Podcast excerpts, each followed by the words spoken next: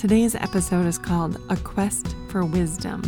We're going to talk about what wisdom is, how we can get it, and then once we have it, how do we apply it?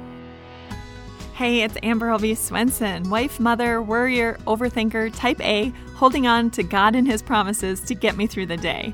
Thanks for joining me to explore everyday issues from a biblical perspective so we can all know and love God more.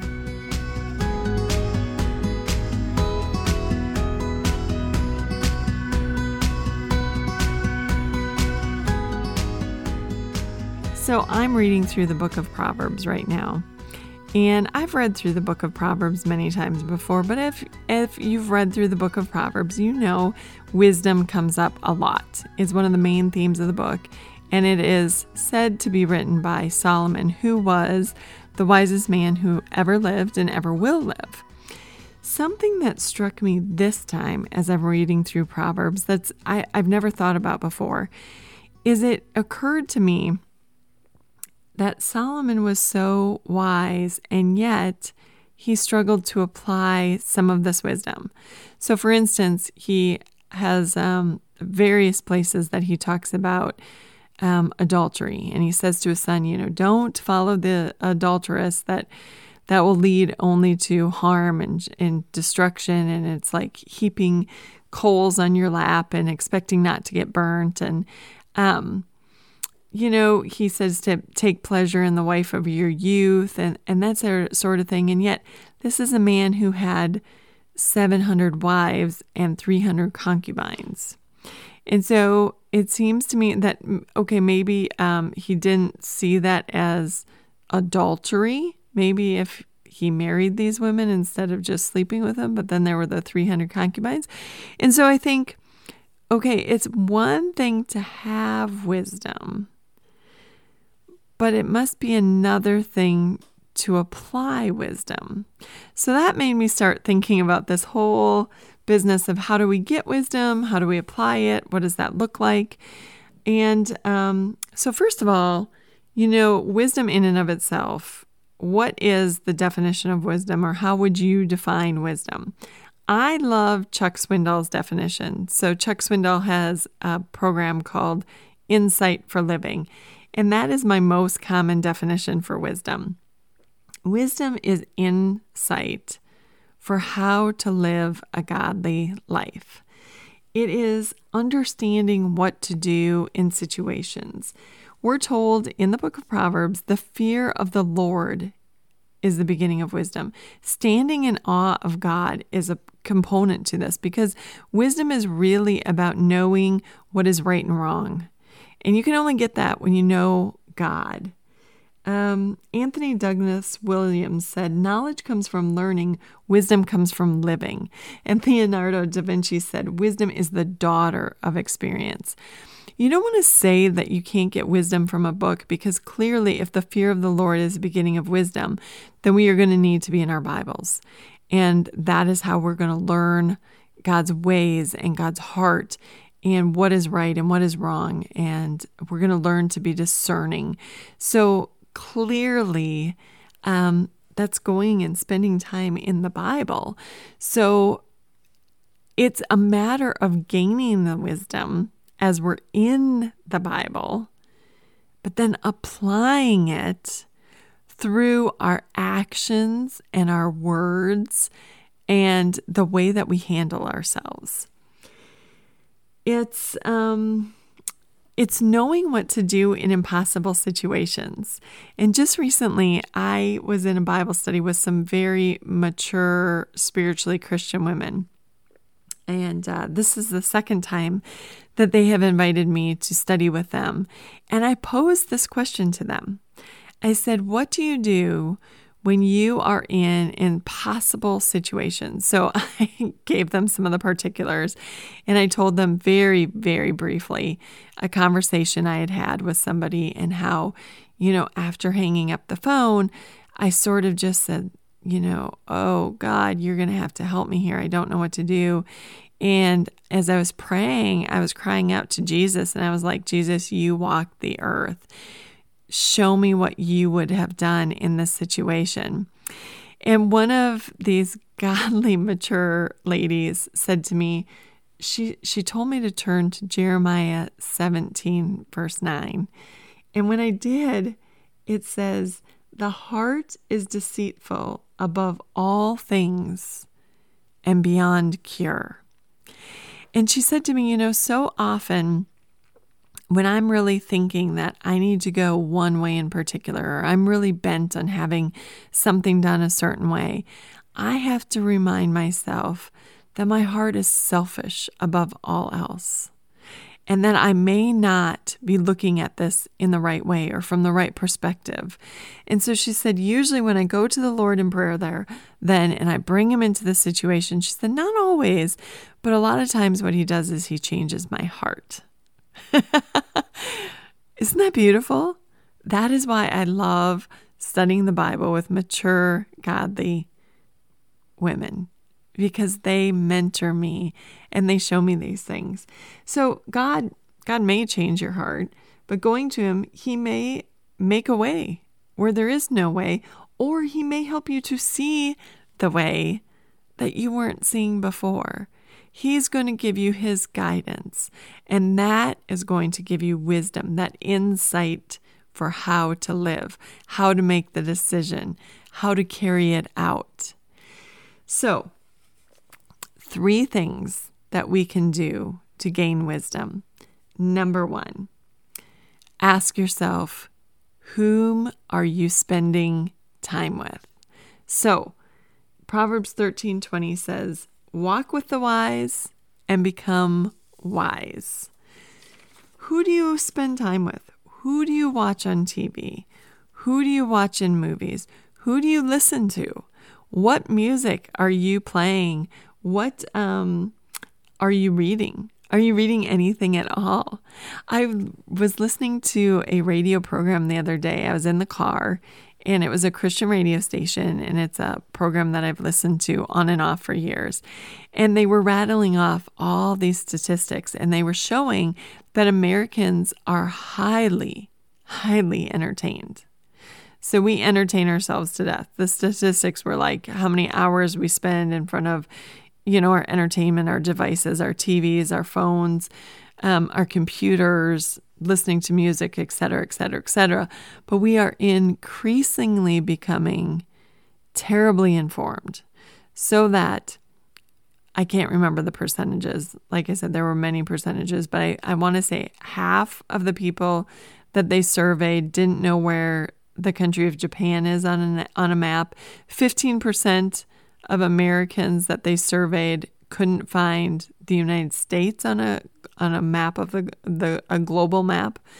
Um, and they the statistic after statistic just showed that you know people will know the name of movie stars and they will know um, athletic professionals and they know musicians but when you get them to um, oh, talk about things of any sort of depth news, history.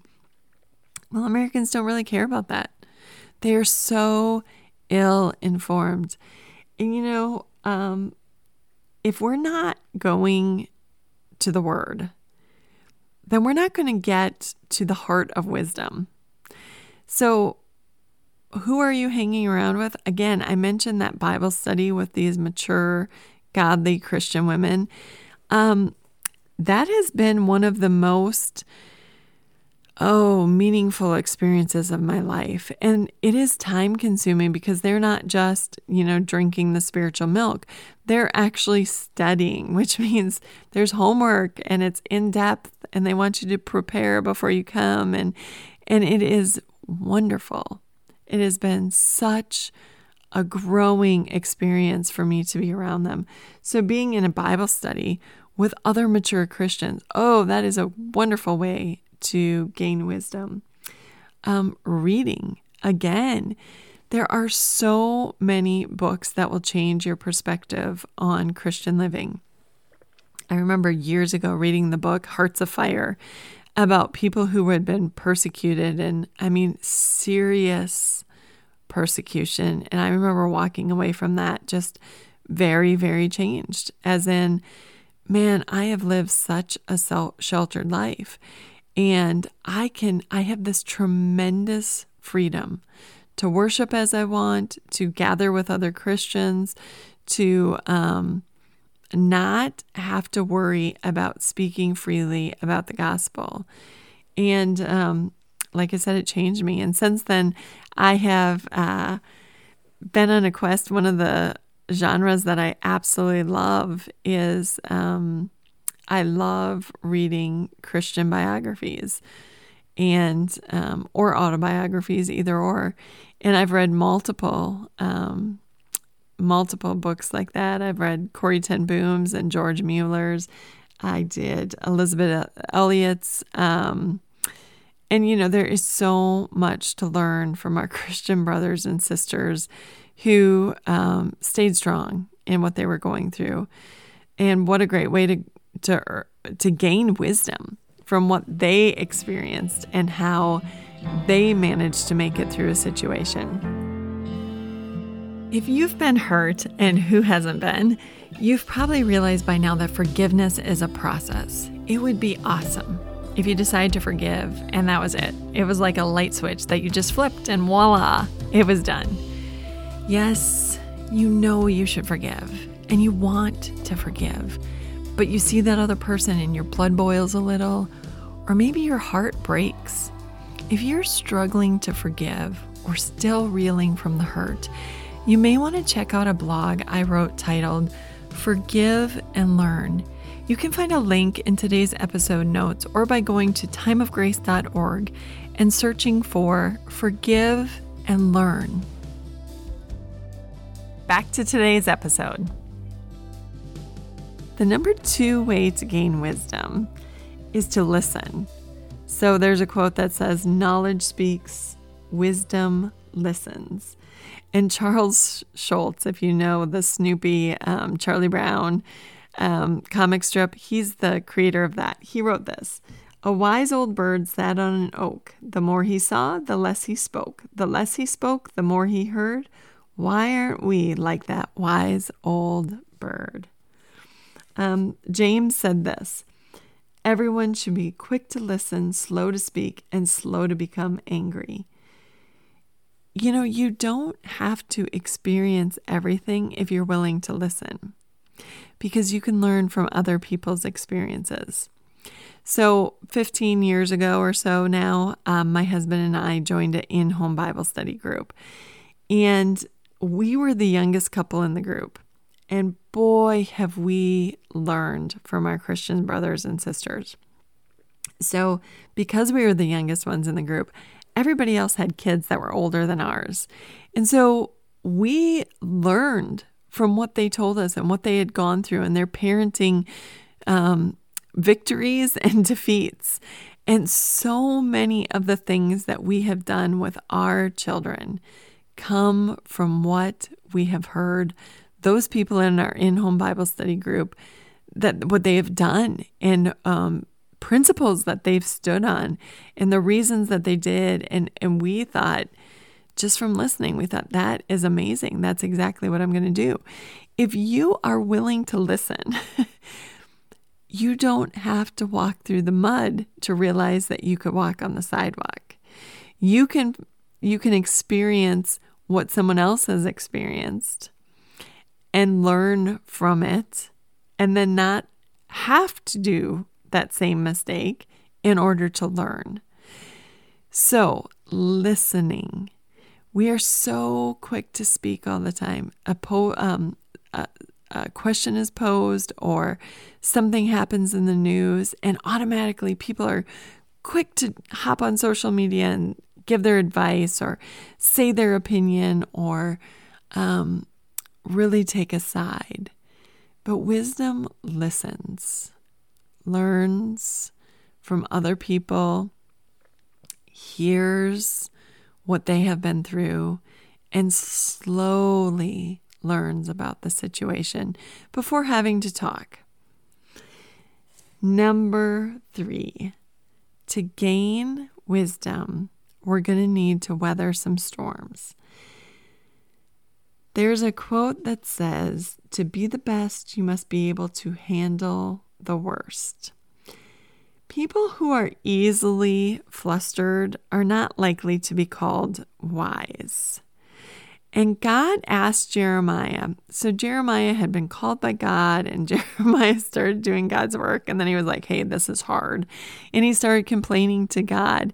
And God asked Jeremiah, He said, If you have raced with men on foot and they have worn you out, how can you compete with horses?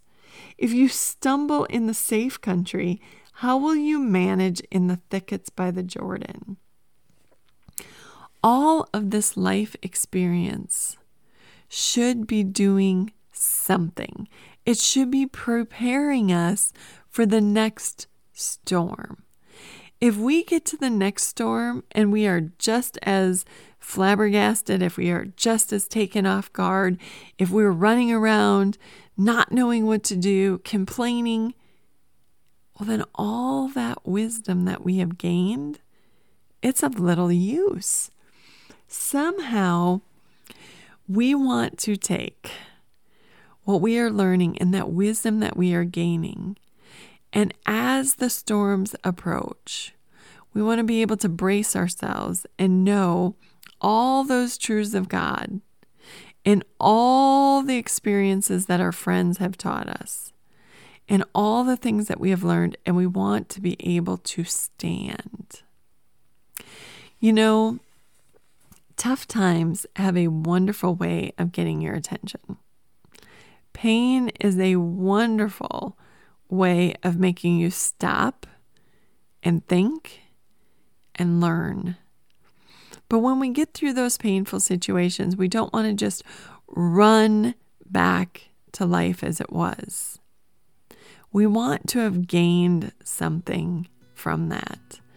One of my favorite new quotes that I came across says this Forget what hurt, but never forget what it taught you. That's wisdom. Wisdom is taking all that you have learned and applying it so that you don't fall for the mistakes that you fell for before, so that you don't fall into the same traps of Satan so that you respond differently than you did before when the, the last response was not what you wanted it to be. Wisdom is being able to apply those things that you've learned and to respond differently the next time. So, all of us, we need to learn to hang out with wise people. We're going to do that by finding spiritually mature Christians. We're going to do it by hanging out with our brothers and sisters in Christ in the Bible. We need to learn to listen more, talk less, and we need to learn to apply what we've learned by weathering the storms well. This has been Little Things because in God's kingdom, the little things are the big things don't forget to go on your favorite podcast forum and rate this podcast and share it with your friends, download it um, so that other people get to know this. Thank you for your prayers. They really keep us going here at Time of Grace as we continue to share the good news about Jesus.